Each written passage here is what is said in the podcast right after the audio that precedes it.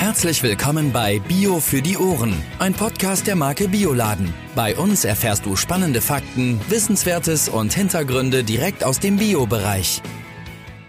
Hallo und herzlich willkommen bei Bio für die Ohren. Wie immer an dieser Stelle mit Jan und Judith. Moin, moin. Ja, hallo. Heute reden wir über Honige. Vielleicht wusstet ihr, dass die Deutschen führend im Pro-Kopf-Verbrauch von Honigen sind, nämlich circa 1,4 Kilo pro Jahr. Wir reden über Biohonig, wir reden über Qualitäten im Allgemeinen, wo der Honig herkommt. Und zwar heute mit Karin Lang von der Firma Sonnentracht. Karin, schön, dass du da bist. Wir freuen uns. Ja, hallo, ich bin Karin Lang und ich freue mich auch dabei zu sein.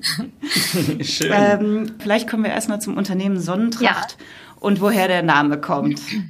Ja, also das äh, mit dem Namen von Sonnentracht ist wirklich so eine ganz witzige Geschichte, weil ähm, wir, als wir die Imkerei gegründet haben, das war quasi ein ähm, ja, Bedürfnis von uns. Also mein Mann ist ja der äh, Sohn von Walter Lang mhm. und ähm, der ist quasi mit Bienen groß geworden. Und äh, dann hat sich ja äh, die ursprüngliche Firma von Walter Lang, die Firma Alos, weiterentwickelt. Und dann hatte man gar keine eigenen Bienen mehr. Und ähm, mhm, als Gerrit mhm. dann so mit dem Studium fertig war und so, hieß es irgendwie, hm, wäre doch schön, wieder eine Imkerei zu haben, äh, so ein bisschen back to the roots. Und dann haben wir nach einem Namen gesucht. Und dann kam natürlich das Wort Sonne gleich auf, weil Sonne und Bienen und Nektar, das gehört irgendwie zusammen. Ja, und witzigerweise stimmt. ist ja eigentlich die Sonnentracht und Tracht ist ja das Wort für den Nektarfluss oder für eine nektargebende Pflanze, passte das ganz gut zusammen vom Sinn her und auch von, von der Schönheit des Namens, sage ich mal. Und wir finden, das passt gut zu einer Imkerei. Ja, das stimmt. Wann habt ihr die Firma gegründet? Also diese Neugründung hat äh, 2001 stattgefunden, wobei wenn man jetzt Gerrit, also meinen Mann fragen würde, der würde sagen, ja, also Honig und Bienen und Imkerei, das gibt es solange ich lebe, solange ich oder seitdem ich geboren bin. Ja. Ja, ja ich habe gesehen, ihr habt 2001 mit einer Bioland-Wanderimkerei angefangen. Was ist das? Genau. ja, ähm, das ist so ein bisschen den Umweltaspekten geschuldet. Also früher, sage ich mal, wenn man von äh, Imkerei spricht, gab es eigentlich fast nur Standortimker. Das heißt, man hat die Bienen äh, in ihrem Ort oder auf dem Hof, den man geführt hat, gehalten und die Bienen haben das gesammelt, was eben in der Umgebung geblüht hat hat. Indem sich die Imkerei weiterentwickelt hat, hat man eben auch entdeckt, dass man Sortenhonige macht und dass man dann eben mit den Bienenkörben in bestimmte Gebiete wandert, wo dann diese Trachtpflanze besonders häufig vorkommt. Zum Beispiel in die Akazienwälder östlich von Berlin oder in die Linde, das ist dann so äh, in Speckgürtel von Berlin. Und äh, dann hat man eben sehr reinen Honig erzeugen können, mhm. ähm, der mhm. hauptsächlich von einer Trachtpflanze kommt. Und dann hat man eben auch eine bestimmte Sortencharakteristik. Das haben wir zum Aufhänger genommen, um uns zu spezialisieren und haben gesagt, wir wollen Biolandimker sein, wir wollen aber auch äh, dem Kunden nochmal eine Spezialität bieten und dann eben dieses ähm, äh, mit unseren Bienen in diese Haupttrachten wandern, um dort eben möglichst reinen Honig zu erzeugen. Würdest du sagen, dass sich das oder die gesamte Branche dahin entwickelt hat, mehr zu der Wanderimkerei? Ich glaube, es gibt beides. Also es gibt die, die das im Nebenerwerb machen. Das sind dann eher die Standortimker. Mhm. Dazu brauche ich natürlich aber auch einen besonders guten Platz. Das könnte ich jetzt äh, nicht an jedem, an jeder Stelle machen, sondern die Biene braucht ja immer äh, auch ein natürliches oder möglichst natürliches Umfeld. Das heißt, sie braucht viel Nektar, sie braucht Propolisquellen, sie braucht Wasserquellen, sie braucht äh, pollengebende Pflanzen. Sie braucht also schon ein natürliches Umfeld. Und wenn ich in einer Gegend wohne, äh, wo ich ein schönes Waldgebiet habe, wo ich vielfältige Wiesenblumen habe, dann kann ich das ganz gut machen mit Standort Imker. Dann brauche ich nicht wandern, dann spare ich mir ja auch sehr viel. Aber wenn wir, äh, wie gesagt, entweder Sortenhunige erzeugen wollen oder Imker ist ja quasi ein Landwirt ohne Land, dann muss ich schon ein bisschen durch die, durch die, durch die Gegend ziehen. Wer sind denn eure Lieferanten? So, also jetzt mhm. hast du, wir haben über Bioland ja. äh, Imker gesprochen. Mhm. Wo kommen die her? Also sind es eure eigenen Bienen, die ja. ihr dort in Berlin habt und Umgebung? Die mhm. Hauptstadtbienen sozusagen? ja, einige der Hauptstadtbienen sind auch dann von uns, ja. Nein, also das ist äh, auch wieder sowohl als auch. Äh, also wir haben schon auch viele Bienen, sag ich mal, äh, die in, in Einheiten von ungefähr äh, 700 Bienenvölkern so zusammengefasst sind. Da bekommt man schon einiges an Honig raus. Aber wir arbeiten natürlich auch mit anderen Imkerkollegen zusammen, weil äh, zum Beispiel, wenn wir jetzt einen Weißtannenhonig oder auch einen Heidehonig haben, dann ist das so, dass wir manchmal mit unseren Bienen nicht selbst genügend Honig ernten oder manchmal gar nicht in das Gebiet wandern. Oder wenn wir in dem Gebiet stehen, zum Beispiel bei der Tanne ist es ja so, dass es dann vielleicht gar nicht in dem Tal, wo wir stehen, Honig, sondern im anderen Tal. Äh, und dann kaufen wir schon auch äh, von äh, unseren Kollegen dazu wir sind ja gut vernetzt. Da muss ich jetzt einfach nochmal für mich nachfragen. Wenn wir jetzt von Weißtannenhonig sprechen, ja. bedeutet das, dass ihr mit dem Bienenvolk in ein Gebiet mit, Weiß, mit der Weißtanne fahrt ja. und dort das Bienenvolk in Anführungsstrichen freilasst, damit sie Honig sammeln? ja, schwärmen. Oder, so also, oder, oder nutzt ihr da auch ein spezielles Bienenvolk, das unglaublich gerne die Weißtanne ähm, befliegt? nein, nein. Äh, das ist in der Tat die, die erstere Geschichte. Also man, man bringt also die Bienen in ihrer Beute. Die Beute ist die Bienenwohnung. Das ist dieser Holzkasten, in dem die Bienen leben. Die bringt man tatsächlich mit dem LKW in ein Gebiet. Bei der Weißtanne wäre es eben der Schwarzwald. Arbeitet dort mit den Förstern und den Veterinären zusammen. Also man darf ja die Bienen nicht einfach irgendwo hinstellen. Das muss ja auch korrekt gewandert werden. Und dann lässt man die Bienen äh, für eine ganze Zeit lang dort stehen. Meistens in der Zeit sind dann eben auf den Weißtannen die Läuse aktiv und die hinterlassen ja so einen, so einen kleinen Tautropfen, so ein, sieht aus wie so ein Tautropfen. Und das sammeln mhm. ja die mhm. Bienen, das ist ja der Honigtau. Und aus diesem ja. Honigtau bereiten die Bienen eben den Waldhonig oder den Weißtannenhonig dann. Mhm. Ah ja, okay. Das ist jetzt total verrückt. Ich dachte, die fliegen nur auf Blumen. Und ich hatte mich schon, als wir die Sorten durchgeguckt ja. haben, gefragt, wo denn dieser Weißtannenhonig dann wohl herkommt. Mhm.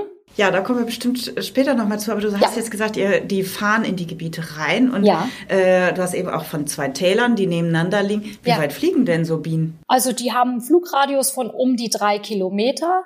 Wenn es jetzt ganz, ganz, ganz wenig Nektar gibt, dann fliegen die auch bis zu fünf Kilometern. Oh je. Mhm. Gehen dabei Bienen auch verloren, sage ich mal? Hm. Ja, also das Leben einer Biene müssten wir vielleicht dann auch noch mal an anderer Stelle genauer drauf eingehen. das ist schon ein sehr äh, wechselseitiges. Also sie, sie hat in ihrem Lebensrhythmus verschiedene Aufgaben und wenn sie denn dann äh, Flugbiene ist, das heißt äh, für, die, für das Nektarsammeln zuständig ist, dann äh, ist es natürlich der gefährlichere Part. Und da kann das auch schon mal sein, dass eine Biene dann nicht zurückkommt. Also es gibt ja Fressfeinde, die sie vielleicht wegfangen oder ähm, Wettereinflüsse, dass sie dann einfach vielleicht nicht zurückfindet. Aber in der Regel haben die Bienen einen sehr guten Orientierungssinn und finden immer einen Stock zurück. Wie garantiert ihr denn dann, dass es Bio ist? Weil ja vermutlich ja. fliegen sie dort, wo Bio-Pflanzen angebaut werden. Ja, ne? genau. Also das ist so, dass wir ja auch eine Verantwortung haben als Biolandimker, die Standorte sorgfältig auszusuchen, mit den Förstern zu sprechen, mit den Landwirten zu sprechen, äh, Vorkehrungen zu treffen, dass eben möglichst naturnahe Natur in der Umgebung ist. Was ich eingangs schon sagte, dass die Biene eben auch alles findet, was sie zum Leben braucht. Und da gehört eben auch Pollen und Wasser dazu. Und dann, ähm, klar kann man das nicht zu 100 Prozent verhindern, dass da nicht eine konventionelle Pflanze dabei ist oder dass, äh, wenn wir über Deutschland sprechen, es ja auch Landwirte gibt, die nicht, äh, nicht biologisch anbauen. Mm, Und ähm, da gibt es schon immer ein gewisses Restrisiko, dass die Biene auch nicht Biopflanzen befliegt. Aber dafür gucken wir ja, wenn wir den Honig geerntet haben, wieder nach den äh, Analysen und äh, schauen uns auch den Honig an, den wir geerntet haben und prüfen das ja auch nochmal dann auf Rückstände. Aber letzten Endes ganz verhindern kann man das nicht. Und es gibt ja auch viele Wildpflanzen. Also wenn ich jetzt von Waldgebieten spreche, dann äh, ist es ja quasi Natur. Ne? Nur alles, was in der Umwelt ist, ist auch in der Natur und alles das könnte natürlich auch die Bienen befliegen. Mhm. mhm. Also es ist immer eine Gratwanderung und ein äh, aufmerksames Aufstellen von den Bienenvölkern und gucken, wohin fliegen die und haben die denn auch alles, äh, geht es den Bienen gut und ja, da ist eine ganze Kaskade, die dazu gehört. Ich glaube, wir müssen wirklich nochmal über, über das Thema Biene im Allgemeinen nochmal mhm. sprechen. Ja. Aber wir wollten ja heute über Honige sprechen. Ne? So. Ja, genau. Ich habe, glaube ich, später doch noch eine Bienenfrage, aber ja, egal. Jetzt kommen egal. wir erstmal dazu. Wir kommen jetzt erstmal zum Honig. Wo kommt denn der Honig sonst noch her? Wenn du, wenn ja. du sagst, der kommt jetzt ja aus Berlin oder ihr mhm. fahrt dorthin. Also ähm, neben den deutschen Honig, den wir ja zum größten Teil selbst äh, erzeugen, äh, haben wir natürlich ja auch ähm, aufgrund der Historie her äh, ganz viele Imkerkollegen weltweit. Also mein ja, Mann, ja, ja. der war ja auch ein Jahr in Neuseeland und hat dort mitgeimkert. Also da kennen wir ganz viele Imker, die dann zum Beispiel den Manuka-Honig äh, herstellen. Genau. in Europa gibt es langjährige Kontakte nach Rumänien, nach Frankreich, nach Portugal. Mexiko ist ein, ein Land, wo wir ähm, selbst sehr viel vor Ort waren, wo ich auch selber viele Imker besuchen durfte. Brasilien haben wir ja auch so, als wir die Imkerei gegründet haben, wieder mitentwickelt. Gerade Mittel- und Südamerika kommen eigentlich sehr viele Honige her, die für den deutschen Markt eigentlich auch eine gute Qualität haben und auch gern genommen werden von den Verbrauchern, weil sie eben sehr wohlschmeckend sind. Ja, also eigentlich weltweit. Wie groß ist denn die Menge aus Deutschland und aus, aus dem Rest der Welt? ja, richtig, ja. Mhm, das ist eine gute Frage. Ja, das, das, das fragt man sich ja immer gerne und auch viel. Ich muss ein ganz bisschen ausholen dafür, weil das ist ja äh, so eine Frage, die man nicht in einem Satz beantworten kann. Ich glaube, anfangs hattest du schon gesagt, dass ja der Deutsche so ein bisschen Weltmeister ja. ist im Honigverzehr. also wir Deutschen lieben Honig. Das ist unseren, äh, ich sag mal, Urahnen, den Germanen schon in die Wiege gelegt worden, dass die das ganz toll fanden, Honig zu essen und auch Honig zu trinken in Form von Met und so weiter. Also deswegen mm. hat das einen mm. sehr, sehr hohen Stellenwert bei uns Deutschen. Und Honig ist ja auch absolut gesund und das sollte man auch äh, auf jeden Fall weiter genießen, weil da tut man dem Körper auch was. So, und wenn wir jetzt 80 Millionen Deutsche sind und wir auch nur ein Kilo Honig pro Kopf pro Jahr essen, dann brauchen wir eben 80 Millionen Kilo. Wenn wir in Deutschland schauen, wo wir eine sehr kurze Trachtperiode haben, das heißt also, das ist die Trachtperiode ist die Zeit, in der die Bienen quasi beginnen auszufliegen, das Volk aufzubauen, Nektar zu sammeln, das Volk wächst weiter, ähm, dann den nächsten Nektar sammeln, damit sie genug Wintervorrat haben und dann wieder in diese Winterphase gehen, also in die Winterruhe gehen, dann habe ich ja ungefähr drei Monate, wo man Honig ernten kann. Das ist so, fängt Mitte April an. Das ist der Mai, der Juni und geht oft nur bis Mitte Juli, weil danach mhm. viele, viele Pflanzen verblüht sind. Dann habe ich natürlich noch die Spättrachten, von denen wir eben schon sprachen, Tanne oder Heide. Aber dann fängt das Bienenvolk eigentlich auch später an einzutragen. Also ich habe eigentlich nur drei Monate Trachtperiode. Und das heißt, von dieser Periode kann ich dann imkern oder ernten. Und wenn ich geerntet habe, dann kann ich ja dem Bienenvolk auch nicht alles wegnehmen. Es braucht ja auch noch mhm. Honig zum Überleben. Also kann ich ihm nur einen Teil nehmen. Dadurch begrenzt sich die Menge, die ich in Deutschland erzeugen kann. Und wenn wir alle Imker in Deutschland zusammenziehen und wir ein richtig, richtig gutes Jahr haben, also wenn das Klima mitspielt, die Witterungsbedingungen mitspielen, alle Blumen blühen, immer genug Wasser da ist, dann können wir zwischen 15 und 20 Prozent selbst erzeugen. Ähm, das heißt, von den 80 Millionen äh, Kilo können wir ja nur 20 Prozent, also maximal 20 mhm. Millionen Kilo selbst erzeugen.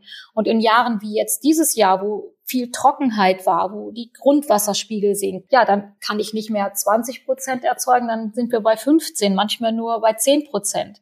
Das heißt, mhm. wir müssen eigentlich 90, 80, 90 Prozent dazu kaufen. Und das äh, ist dann eben dieser Importhonig, ja. Mhm. Und äh, im Blick auf den Klimawandel wird es wahrscheinlich noch abnehmen, oder? Äh, ja, ja. Ja und nein. Ich dachte, das ist auch so eine Sache. Also wir wissen ja nicht, wohin es geht. Also diese Trockenheit, die wir dieses Jahr im Mai hatten, die ist schon mhm. heftig gewesen, ne? weil das war auch so Zeit der Akazienblüte, Frühtracht, wo eigentlich alles blüht und äh, in einigen äh, Gebieten war es eben so trocken, dass auch das, was geblüht hat, noch nicht mal Nektar hatte. Also das hat man schon gemerkt. Mhm. Mhm. Jetzt hatte ich noch mal eine andere Frage. Wenn der Honig aus, auch aus anderen Ländern kommt, ja. schmeckt der anders? Ja. Ist der durch irgendwas gekennzeichnet ja. im Geschmack? Ja, also äh, ja, das ist auch wieder so eine Frage, die ich nicht so ganz kurz beantworten kann. Dafür sind wir im Podcast. Ich muss immer, ich muss immer ausholen. Natürlich. Ah, wir machen fünf, wir machen fünf Folgen draus. genau, genau. Wir müssen da nochmal was anhängen. Ähm, also das ist tatsächlich so, dass ähm, jede Honigsorte anders schmeckt. Und je mehr, also nicht nur jede Honigsorte, sondern auch jede Region anders schmeckt. Okay. Weil ja immer andere Blüten blühen. Und die Biene ist ja quasi, also das Element zwischen der Pflanze und uns dann als Mensch, die das dann verzehren. Und was macht die Biene? Sie sammelt den Nektar und sie konzentriert alles, was in dem Nektar ist, auf. Das heißt auch alle Inhaltsstoffe der Pflanze oder eben, wie gesagt, des Honigtaus und das, was andere dort schon reingegeben haben, sprich die äh, Läuse oder die Blumen, die ja die Biene mit ätherischen Ölen, mit all ihren mm ja, naturgegebenen, ähm, wohl riechenden, schmeckenden ähm, Substanzen äh, anlockt, das konzentriert man im Honig auf. Oder das ist dann nachher, der Honig ist das Konzentrierte von diesem, von dieser Essenz. Und das schmeckt man natürlich. Also die Pflanze gibt natürlich auch ihren besonderen Charakter dort rein. Und das schmeckt man vor allen Dingen ganz starker Honig, zum Beispiel bei Linde oder was wir vorhin schon sagten, der Manuka-Honig schmeckt ganz anders wie ein Akazienhonig und ein Wildblütenhonig. Selbst wenn es ein Honig ist, der von vielen Pflanzen herrührt, schmeckt anders aus Mexiko als aus Brasilien oder aus Rumänien. Das sind auch alles Vielblütenhonige, also Naturhonige, die von, von Tausenden von unterschiedlichen Blüten herrühren. Aber sie schmecken anders, einfach weil es andere Regionen sind und weil es andere Pflanzen gibt. Mhm. Das heißt aber auch, äh, nehmen wir eine Lindenblüte hier aus Deutschland ja. und aus ich weiß nicht, wo die sonst Rumänien noch wachsen, zum aber Beispiel, Rumänien ja. zum Mhm. Beispiel würde Ja. der Honig auch komplett anders schmecken. Also was heißt komplett, aber Ja. würde man Unterschiede. Also du als Spezialist würdest das merken. Ja, ja. Also Oder sogar schmecken, Genau, wahrscheinlich, wo es man, genau herkommt. Ja, doch, das schmeckt man.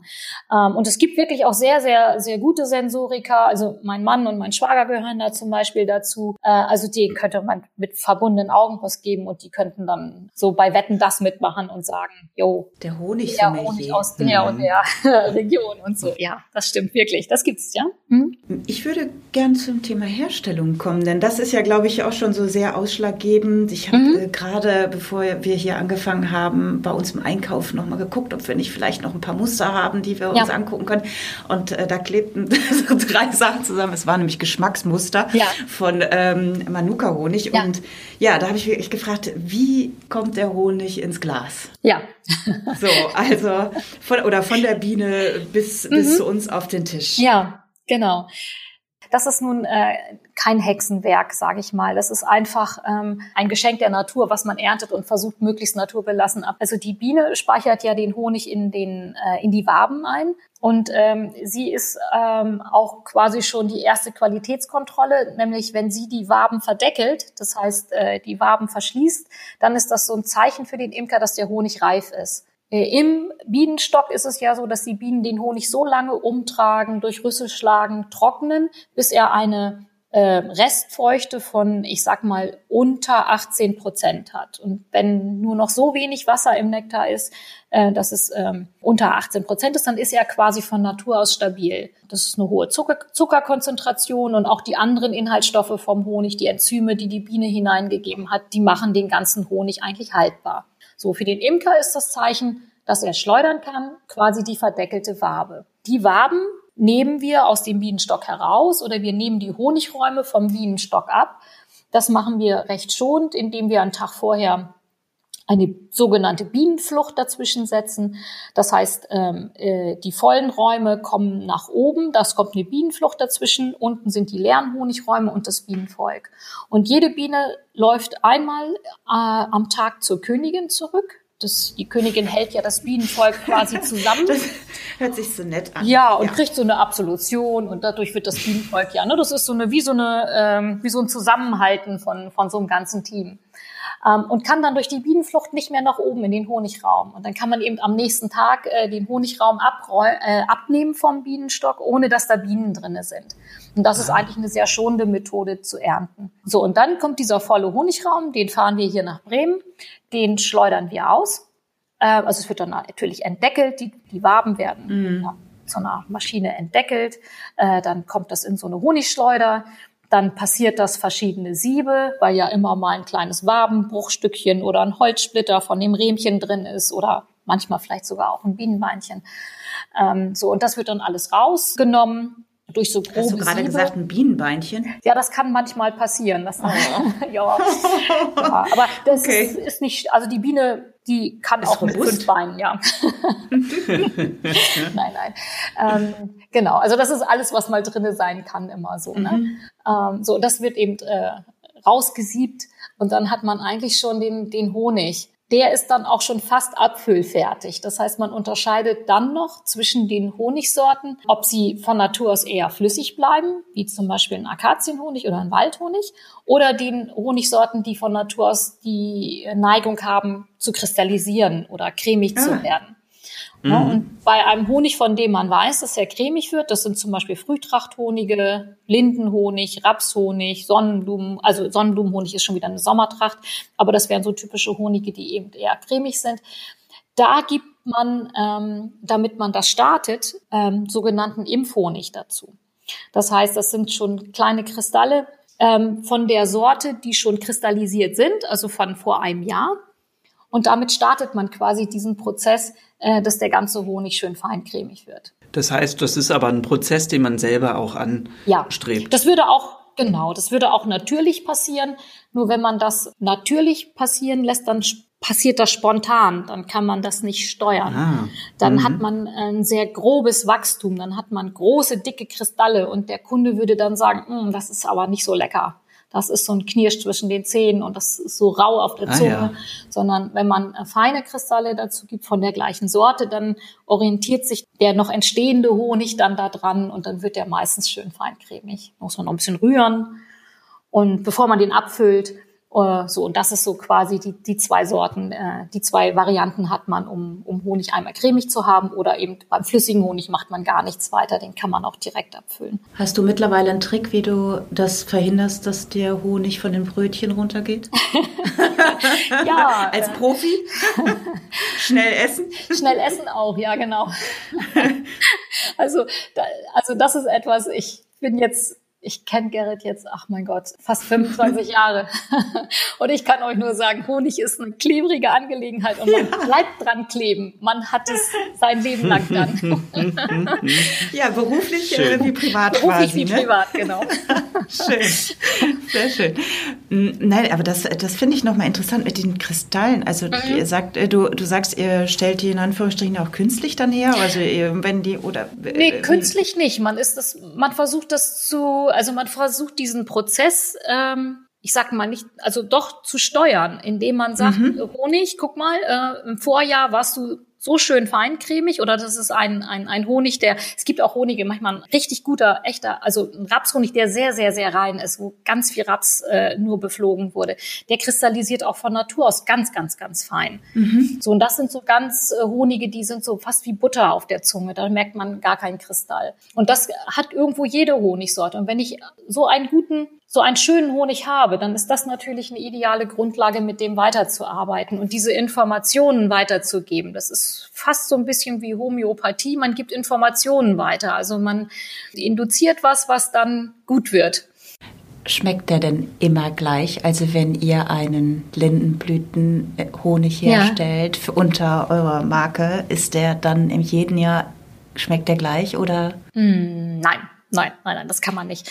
Wir versuchen, dass wir es immer ähnlich machen, indem wir dann äh, ja vorher schon, wenn wir den Honig geschleudert haben oder auch wenn wir Honig einkaufen, versuchen, das zu auszusortieren und zu sagen, okay, das was, das was, das was nehmen wir für die Abfüllung. Aber trotzdem hat man die Unterschiede von Jahr zu Jahr, weil ja, was wir vorhin schon sagten, nicht immer das Jahr gleich abläuft. Also die Linde blüht zwar immer zu den annähernd gleichen Zeitpunkten.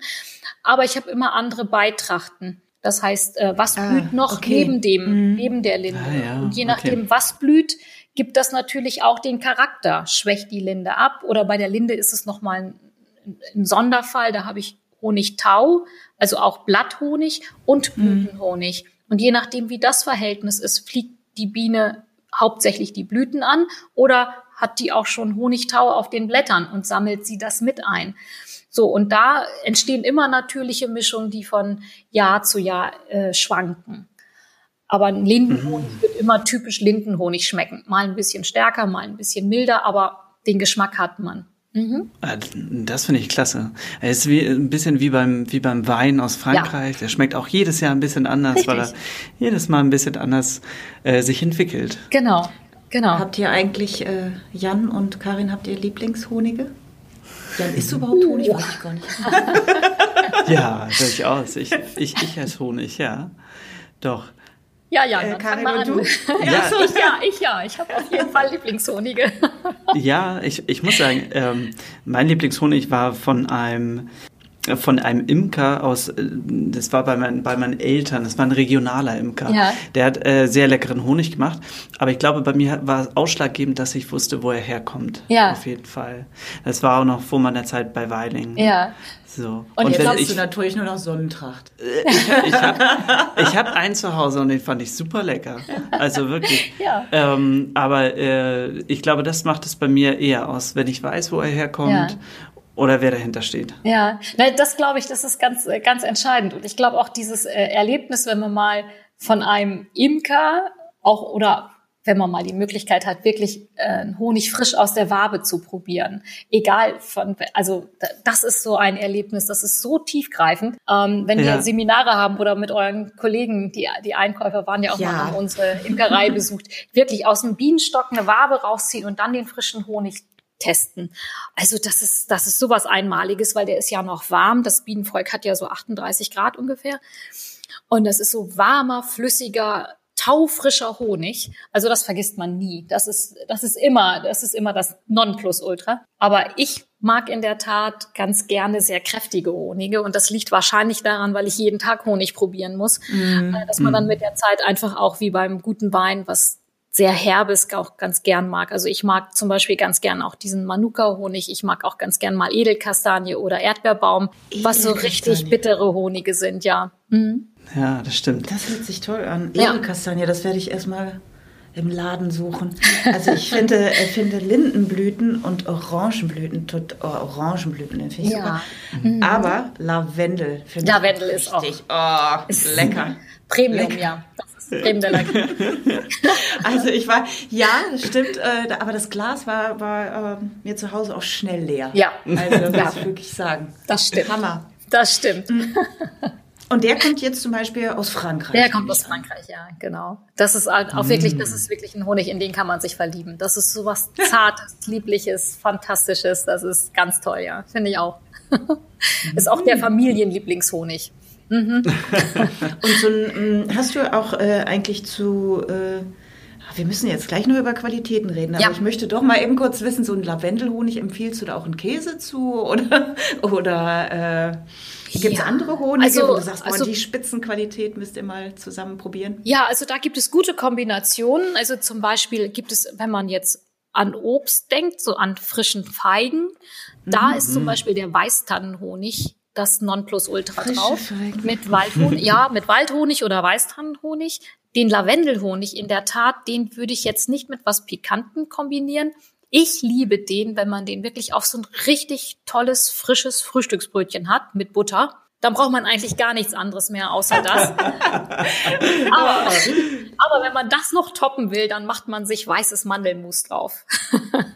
oh, warte okay. mal, Mandelmus so, mit Lavendelhonig auf boah, das Brötchen. Das ist, okay. Ja, aber erst den Honig und dann das Mandelmus. Andersrum klappt's nicht. ja, okay. okay. Wow, äh, so, Karin, du, ja. du, du, hast dich jetzt schon äh, ziemlich gut um die persönliche Frage geschifft, denn eine persönliche Frage von mir wäre, welche Fraktion Fraktion bist du? Gibt es Butter unter den Honig oder gibt es Quark oder gibt es ja. gar nichts? Ja, also Und jetzt haben wir schon die Antwort. Butter auf jeden Fall. Äh, auf, auf, auf so Frischkäse. Auf Frischkäse schmeckt, ähm, schmeckt ein guter Blütenhonig ganz gut. Also da finde ich es immer, mm. ja, da könnte man ganz gut auch mal Linde nehmen. Das finde ich auch ganz gut. Aber wenn man ein bisschen exotischer werden will, also zum Beispiel Lederbaum oder sowas, ist dann auch richtig toll. Vielleicht müssen wir die nächste Podcast-Folge dann doch mal bei euch Ich glaube auch, entweder in der Hauptstadt, entweder in der Hauptstadt, ne? lernen wir mal die ganzen Bienen da kennen. Oder in Bremen habt ihr keine, ne? Ja, doch, wir haben äh, ein Volk, haben wir hier auch an der Firma stehen. Das ist ja so das äh, obligatorische mhm. äh, ja, klar, Volk natürlich. zum Zeigen, was man auch mhm. mal selber gucken will. Nee, wir haben ja auch, also in Bremen gibt's auch, also direkt hier bei uns an der Firma, nicht weit, wir sind ja hier in so einem Hafengebiet, da blühen tatsächlich Akazien und danach direkt die Linde und gegenüber gegenüber ist auch ein Park. Also die Bienen haben das hier gar nicht so ganz schlecht. No.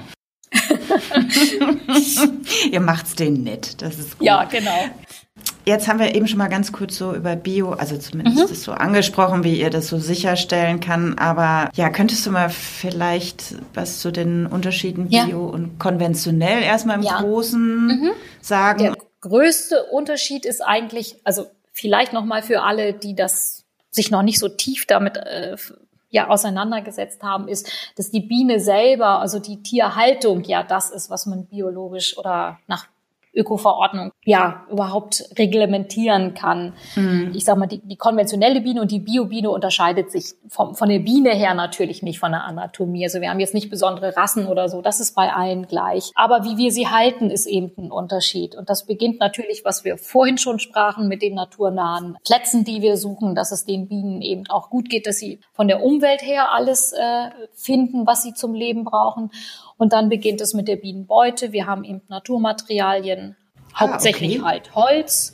Es gibt ja auch mhm. noch einige Imker, die in Strohbeuten, also in diesen Korbimkern, also die Korbimkerei betreiben. Das ist aber ganz, ganz selten geworden.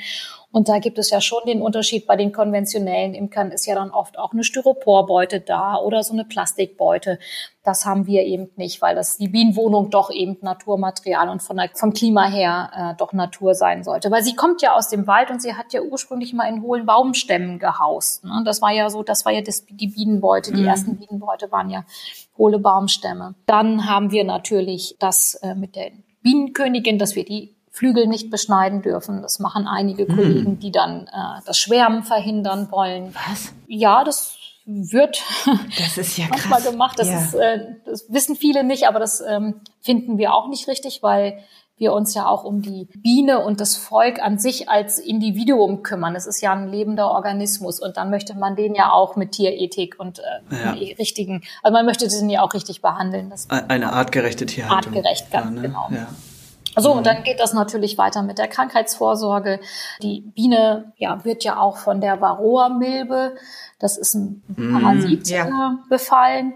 Und ähm, das muss man als Imker muss man aufpassen, dass man das immer eindämmt, dass die Varronen nicht zu stark sind, weil zu viele Varronen würden Bienenvolk auch so schwächen, dass das Bienenvolk eventuell dann auch äh, eingeht oder stirbt. Und da muss man eben gucken, dass man ähm, ähm, durch natürliche Vorkehrungen, eben durch natürliche äh, Behandlungsmethoden das äh, niedrig hält. Und da ist es so, dass wir ja keine synthetischen äh, Arzneimittel, Bienenarzneimittel einsetzen, uh, sondern mit, mit organischen Säuren arbeiten. Das ist zum Beispiel die Ameisensäure oder die Oxalsäure.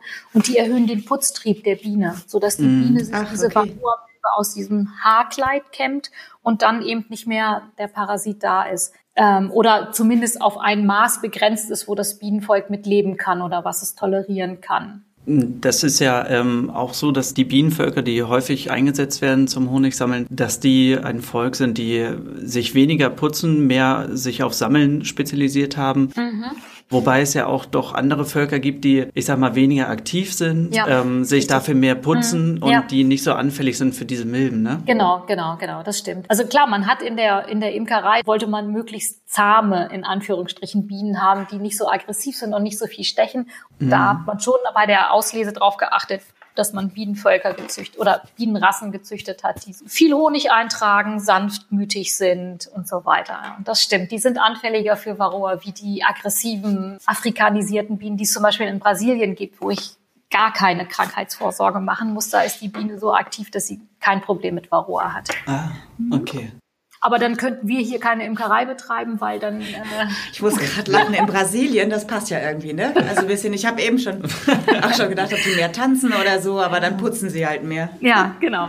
Niedlich. Ja. Und letzten Endes das Wichtigste, was da noch dabei ist, ist natürlich der Wachskreislauf. Das heißt, wir haben einen geschlossenen Wachskreislauf bei Bioland und auch bei Naturland hat man einen geschlossenen äh, Wachskreislauf. Das heißt, wir geben nur das Wachs, was von den Bienenvölkern selbst erzeugt wird, das, was wir quasi ab schneiden mit den Deckeln, also mit dem Entdeckeln. Das ist ja Neuwachs.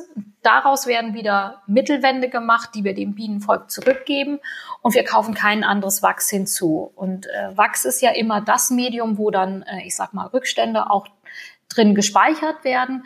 Und da muss man eben aufpassen, dass man eben, wie gesagt, nur Verbandsware nimmt, Wachs, was schon rein ist, was geprüft ist und natürlich auch altes Wachs wieder rausnimmt, weil man dann auch immer äh, mögliche Rückstände, die sich über die Jahre auch mal eintragen können, dann eben äh, rauskommen. Kannst du das noch genauer erklären? Mhm. Zum einen weiß ich nicht, ja, wie das bei den anderen läuft mit dem Wachs. Ne? Also Wachs ist ja ein Rohstoff, den die, genau. den quasi auch das Bienenvolk erzeugt. Und Wachs ist ja mhm. auch mit der teuerste Rohstoff von oder das teuerste Erzeugnis aus dem Bienenvolk. Na, das kommt ja auch, denn das geht ja in die äh, Kilogrammpreise von bis zu 30, 40, 50 Euro. Okay. Und äh, die Biene schwitzt ja das Wachs, um eben die Waben zu bauen. Und mhm. normalerweise, wenn ich dann den Honig ausgeschleudert habe, gebe ich ihr ja die Waben wieder. Und dann speichert sie ja neuen Honig ein. Aber ich muss auch aufpassen, dass ich eben im Brutraum und äh, die Waben auch mal erneuere, weil die Waben werden irgendwann alt und es könnten sich ja in alten Waben auch Rückstände sammeln. Und deswegen muss ich immer mit dem Deckelwachs, was ich dann quasi ja beim Schleudern nebenher erzeuge, das ist ja Neuwachs, das ist ja ganz frisch ausgeschwitztes Wachs. Das sammle ich dann, schmelze das auf, reinige das auf und dann gebe ich es ja quasi äh, über die Mittelwände wieder in, den, in das Bienenvolk mhm. zurück. Ähm, andere Imker, die eben darauf spezialisiert sind, auch noch als Letzte aus dem Bienenvolk rauszuholen, die verkaufen natürlich das Wachs. Und die kaufen sich dann entweder günstiges neues Wachs oder es gibt auch viele Möglichkeiten. Also es gibt auch immer wieder Skandale, wo Wachs gestreckt wird, wo man mit äh, Paraffinen arbeitet und so. Und dann kriegt man natürlich was ins Bienenvolk rein, was schädlich ist. Ja. Ah, ja das ist deswegen ist es äh, eben so wichtig, dass man da auch auf den auf einen guten Wachskreislauf achtet, da auch für Sauberkeit und Ordnung sorgt. Dann hätte ich noch eine Frage zum Aussehen beim ja. Honig und zwar dieser Glitzer auf dem Honig. Mhm. Wofür ist das ein Zeichen? Ist das also ich meine, ist der Honig dann nicht mehr gut oder also weißt du, manchmal macht man mhm. den Honig offen und ja. also nachdem man ihn lange stehen lassen ja. hat und nur mhm. einmal gebraucht hat und dann hat man diesen Glitzer oben ja, drauf. Ja, ja, das ist so, äh, so ein bisschen, äh, da müssten wir, glaube ich, wenn wir Physik richtig, wenn ich das richtig gelernt habe, in die Optik gehen. das ist alles, das sind optische Phänomene und zwar mhm. äh, sind das Kristalle, die sich ja bilden. Wir sprachen ja vorhin schon von cremigen Honig und Kristallbildung. Ja, genau. Mhm. Wenn wir äh, bei dem Honig sind, dann ist das ja so, dass wir ähm, cremigen und flüssigen Honig haben und ein cremiger Honig äh, kristallisiert. Und das liegt daran, an dem Zuckerspektrum. Das heißt, ich habe von Natur aus, ist, die, äh, ist der Nektar erstmal Saccharose. Jetzt sind wir zwar wieder in der biologischen Chemie, also wir haben Saccharose. Das ist ein Zweifachzucker. Die Biene spaltet den Zucker in Glucose und Fructose. Also Saccharose besteht ähm, aus zweimal Glucose. Die Biene spaltet das. Es wandelt dann um in Glucose und Fructose. Ähm, das ist Traubenzucker und Fruchtzucker. Und äh, unter diesen beiden Zuckern kristallisiert die Glucose, also der Traubenzucker, fängt an auszukristallisieren. Und das ist ein natürlicher Prozess. Und das ist einfach nur, indem der Zucker in den energieärmeren Zustand übergeht. Und diese ah, Glukosekristalle, ah, okay. die können wachsen. Und wenn die sehr groß sind, dann sieht man die mit dem Auge und wenn dann Licht reinfällt, indem ich den Deckel aufmache, dann fängt das so an zu glitzern. Ach, was Herrliches eigentlich. Genau, ist eigentlich was ganz Normales und Natürliches, ja. Genau. Ah, wie schön. Äh, mhm. Ist das, wenn man sagt, äh, der Honig zuckert aus? Ja, genau. Sozusagen, ne? Richtig. Ist kein Qualitätsmangel im genau. Grunde genommen, sondern ja. sollte man einfach vielleicht kräftig rühren und dann. Ja, genau. Das darf man. Mhm. Jetzt gibt es doch auch beim Honig spezielle Gütesiegel. Auf welche kann man denn da vertrauen? So, also ich glaube schon, nicht nur, weil wir aus der Biobranche sind und sie mit aufgebaut haben, dass Bio immer das Erste und das Wichtigste ist. Und äh, bei den Verbandssiegeln ist es ja auch immer so, dass ich dann, also zusätzlich zu der Bio-Verordnung eben die Verbandsregularien habe, die ja oft spezifischer sind, genauer sind und wo man ja auch versucht, das äh, weiterzuentwickeln, wo wir schon gerade sprachen, artgerechte Tierhaltung, wesensgemäße Tierhaltung und so weiter, das einzubeziehen. Und natürlich, weil hm. viel verboten wird, was sonst vielleicht im konventionellen äh, ich sag mal, gängige Praxis ist. Schonendes Erwärmen, sorgsam die Aufbereitung machen. Wir vermischen ja nicht einfach weltweit vor, äh, also Honige, die weltweit herkommen, sondern wir versuchen sie so möglichst rein abzufüllen, wie die Natur sie hergibt.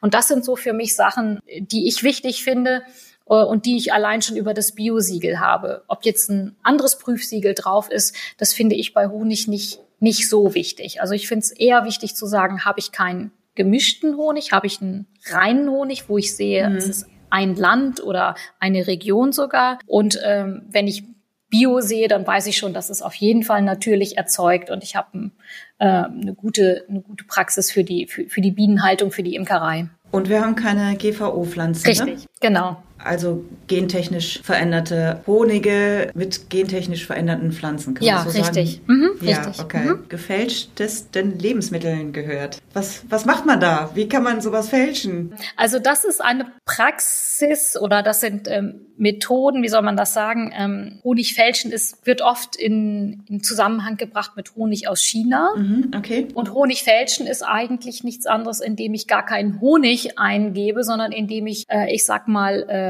Sirupe, die dem Honig ähneln, da hinzustrecke also hinzugebe. Mhm. Das heißt, ich strecke eigentlich nur den Honig. Also ich habe einen guten Honig und gebe, was weiß ich, Zuckersirup oder etwas dazu. Und das sind immer Analysen, die man äh, machen muss. Äh, es gibt da ein sehr, sehr, sehr breites Analysenspektrum. Ähm, es gibt mittlerweile 14 unterschiedliche Analysen, die gemacht werden, um sicherzustellen, dass der Honig nicht verfälscht ist, weil das kann man analytisch nachweisen. Ja, da gibt es ein großes Spektrum zu. Der Hintergrund ist ja eigentlich nur, Honig ist ein teures Naturprodukt mhm. und um den Preis zu drücken, um vielleicht attraktiv zu sein, dann kann es sein, äh, dass man eben, äh, dass einige einige Leute Honig äh, versuchen zu strecken. Aber das ist weniger ein Thema in Deutschland, weil alle Honighersteller in Deutschland da sehr, sehr, sehr streng aufpassen. Also es ist natürlich eine Sache bei günstigen Produkten, da muss man immer ein bisschen äh, mehr aufpassen. Aber in der Regel ist Deutschland passen eigentlich alle in Deutschland auf, dass da nicht gestreckt wird oder dass sie nichts Gestrecktes einkaufen. Okay. Jetzt hast du ein paar Mal den Preis angesprochen. Ne? Ja. Jetzt liegt ein Honig, ein guter Honig, ja, also schon sieben, acht Euro das Glas. Ne? Also da haben wir ja einen ganz großen Ausreißer, mhm. und zwar den Manuka-Honig. Ja. Ja, das würde mich doch wirklich mal interessieren. äh, es wird, steht immer, klar, er kommt aus Neuseeland. Ne? Das ist äh, natürlich ein Thema, mh, mm, ja. äh, die Entfernung. Jetzt fliegen die Bienen nicht bis zu uns. Mhm. das wird natürlich in Neuseeland gemacht, ja. aber wie entsteht der Preis? Wie entsteht der Preis? Ja, ja, das ist tatsächlich bei dem Manuka-Honig Angebot und Nachfrage. Ich kann das sogar aus, der Historie raus ein bisschen erzählen, weil ich ähm, vor 25 Jahren auch das erste Mal äh, erlebt habe. Da hat er noch, es war damals ein erster WDR-Bericht äh, über Manuka Honig, da hat er tatsächlich noch drei Mark 50 gekostet. Die haben ja mittlerweile Euro und er kostet fast 30, 39, glaube ich, fast 40 Euro. Es gibt auch Honige für, Manuka Honige für 60, 70 Euro. Ja. Ähm, das hat damit zusammen oder hängt damit zusammen, dass der Honig an der Universität in Waikato, dass man sich da überlegt hat, hm, wir gucken uns mal den Manuka Honig an. Die Maori wussten schon, dass der besonders heilwirksam ist. Ähm, und dann hat man einen Stoff festgestellt, der heißt Methylglyoxal. Und äh, dieser Stoff ist besonders aktiv gegen äh, Bakterien und gegen Keime. Und man hat eben festgestellt, dass Manuka-Honig besonders gut gegen äh, bestimmte Keime ist. Und mit dieser Studie hat der Honig so ein Hype bekommen, also ist so ähm, gesundheitlich in den Fokus geraten, dass die Leute sich drum gerissen haben. Und das hat natürlich dann jetzt diesen Preis ausgemacht. Und jetzt ein sehr, sehr reiner Manuka-Honig mit sehr viel Manuka-Pollen drinne, der hat eben auch einen hohen äh, MGO-Wert. Und mhm. je höher der MGO-Wert, desto teurer quasi der Honig. Es ist aber eine natürliche Substanz, die aus ähm, dem DHA äh, entsteht, also einer Vorstufe, die im, im, im Manuka-Honig drin ist. Und das ist ein natürlicher Prozess. Und äh, ja, das ist eigentlich der, bei dem ersten Honig, wo das bewiesen ist, was ja die, die jeder eigentlich weiß, dass Honig auch gesund ist und dass es auch gegen Krankheiten gut ist. Und äh, es gibt, gab jetzt, glaube ich, gerade auch noch eine, zwei Studien. In, eine ist im Spiegel veröffentlicht worden, eine in äh, österreichischen Medien, wo die gesagt haben, ja, aber Honig ist auch äh, besser als jeder Hustensaft, ne? weil Honig ja auch schon auch Oh, gerade jetzt, ne? gerade mhm. in den aktuellen Zeiten ist ja. es wahrscheinlich, äh, als Lebensmittler ist das natürlich immer ein bisschen schwierig, äh, aber das zu sagen, aber äh, wenn die Studien belegen, ist es, glaube ich, noch was anderes. Ne? Ja, ja, es ging gerade eben durch die Presse, die hatten das, ich habe sogar auch vor mir, Honig hilft mehr als Erkältungsmittel. Ja, Aus dem Spiegel aktuell, genau. Wir, wir, werden mal sehen, dass wir die Studien ähm, in den Shownotes verlinken können, dann können sich alle da nochmal reinlesen, die das möchten. Ja. Also jetzt haben wir den Manuka-Honig angesprochen, also ähm, den gibt's von uns. Da hätte ich aber noch mal eben eine Frage mit dem MGO-Wert. Du sagst, wenn ja. der je höher, desto besser. Ich glaube 250 ist das Minimum, um da diese... Ja, es gibt es auch schon ab 100, äh, ja. 100, 150, aber meistens ist es so, dass äh, wir mit unseren Kunden oder auch mit euch auch sagen, 250 sollte es schon haben, damit man ein bisschen was ausloben kann. Alles andere darunter ist dann eher äh, schwach. Wie stellt ihr Qualität sicher? Also jetzt haben wir, haben wir, hast du natürlich gesagt, Biohonig, also die Vorstufe ist irgendwie klar. Ne, aber ihr, du hast jetzt eben auch gesagt, ja, das kann man äh, gerade mhm. bei dem Strecken kann man das feststellen. Ja. Also ich meine, was macht ihr da? Ja, also die Analytik ist wirklich äh, umfangreich. Ähm, da arbeiten wir eigentlich mit äh, akkreditierten Laboren zusammen. Das heißt zum Beispiel hier in Bremen äh, QSI oder Intertech oder auch in, in Hamburg gibt's Eurofins, die sich sehr lange schon auch mit Honiganalytik befassen. Zum einen hat man da die Pollenanalytik, das ist ja quasi wie dieser Fingerprint. Also man mhm. hat ja über die Pollen, die, die die Biene ja natürlich mitsammelt, indem sie die Blüte ja auch bestäubt. Das ist ja der Haupt... Ähm, Hauptfunktion ähm, der, der, der Biene, dass sie eben für die Diversität auch verantwortlich ist, bringt sie ja auch den Pollen mit in den Honig. Und dann weiß man eben ähm, über die Pollenanalytik, welche Pollen sind drinne, aus welcher Region stammt der, aus welchem Erntezeitpunkt stammt der, ist der besonders reich an einem Pollen, dann ist es ein Sortenhonig oder habe ich viele verschiedene Pollen, ähm, dann ist es eben eher ein Blütenhonig. Ähm, und ähm, dann gibt es die sogenannte Handelsanalyse. Da sind dann die Werte drinne, wie zum Beispiel der HMF-Wert, was ein Grad ist für die Wärmeschädigung eines Honigs, äh, die Enzymwerte, die ganz wichtig ist. Das ist ja das, was die Biene dem Honig gibt, also von sich aus hinzutut. Und mhm. natürlich dann auch die, die charakteristischen Stoffe wie Sensorik, äh, Aussehen, Farbe, Geschmack, äh, Leitfähigkeit, Rückstände, wovon wir eben schon gesprochen haben, Pestizidrückstände, Bienenarzneimittelrückstände. Also das ist eine Kaskade von verschiedenen Analysen, die man dadurch äh, laufen lässt. Gibt es eine Regelung, was besagt, dass es ein Qualitätshonig, also ist Qualitätshonig ein Marker, ja. um zu sagen, ja. das hat wirklich unter diesem Grenzwert genau. den HMF-Wert. Richtig, genau, genau. Also zum Beispiel äh, bei äh, den Biohonigen, die jetzt in Deutschland erzeugt werden, sagt man eigentlich, sollen die nicht über HMF 10 sein, weil Deutschland kein warmes Land ist. Mhm im Sommer ja auch nicht so unendlich hohe, also noch nicht so unendlich hohe lange Zeit Temperaturen sind. Wenn ich jetzt einen tropischen Honig habe, jetzt aus Mexiko oder Brasilien, ähm, weil es eben auch auf natürlichem Wege entsteht, also wenn ich einen Honig jetzt einfach stehen lasse oder äh, einen warmen Sommer habe, dann steigt der HMF-Wert auch auf natürlichem Wege an. Ähm, äh, also das ist auch etwas, was sowieso stattfindet.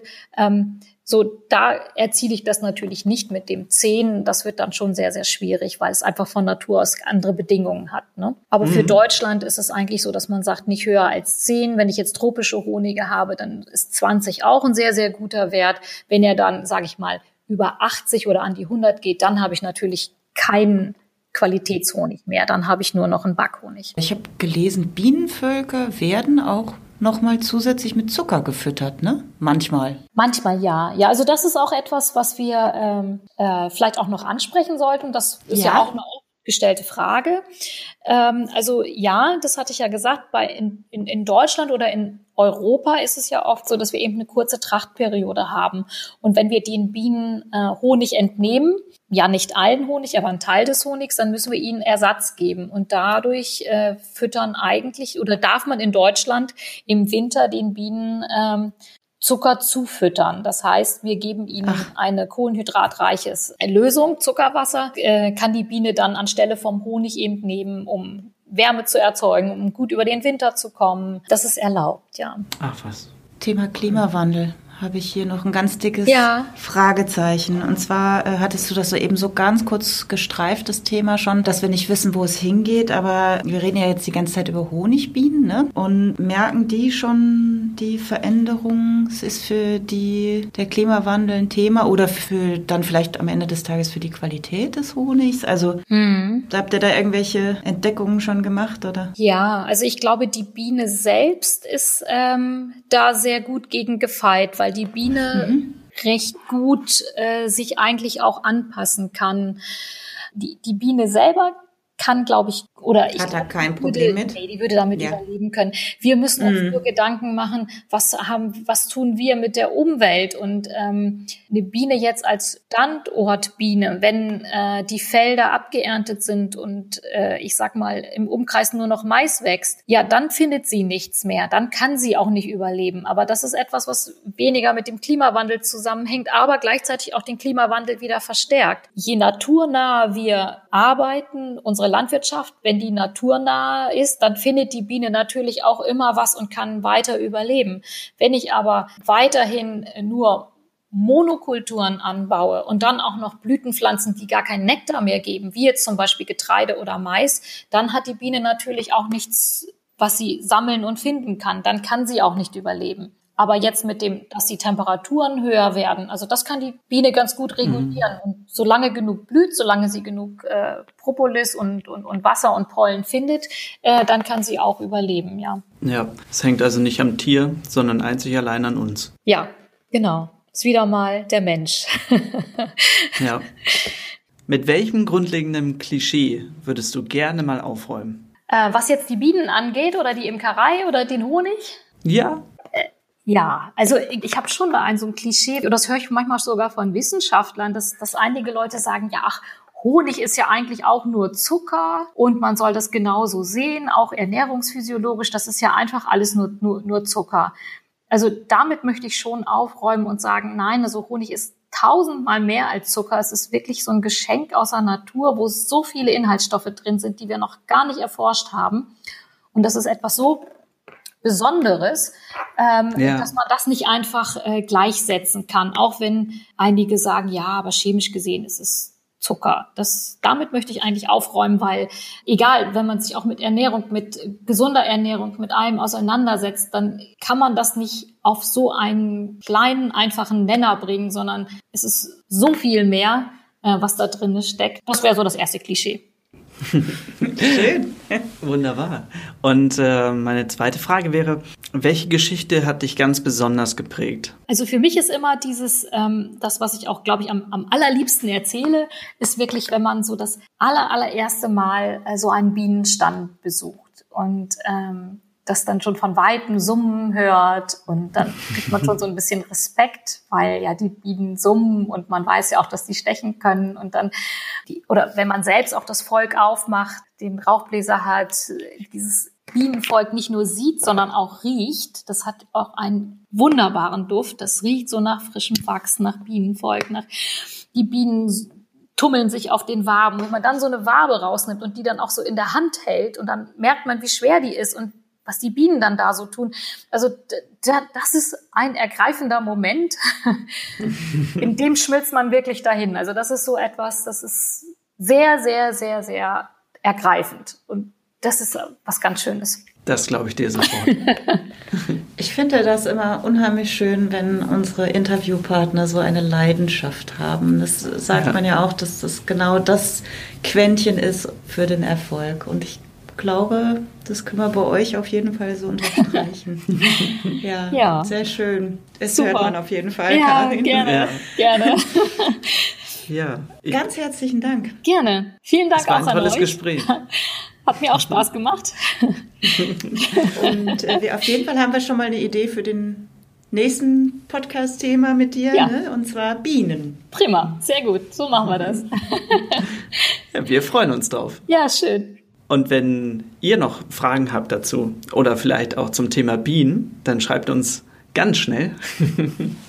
Und ähm, ich würde mal sagen, bis zur nächsten Folge. Bis bald. Danke. Ja, super. Dankeschön. Tschüss, Tschüss. Karin. Du hast noch Fragen oder Anmerkungen? Dann schreib uns an podcast.bioladen.de. Bio für die Ohren wurde dir präsentiert von Bioladen, eine Marke des Bio-Großhandels Weiling, Biopionier seit 1975. Dir hat gefallen, was du gehört hast? Dann sei bei unserer nächsten Folge Bio für die Ohren wieder dabei.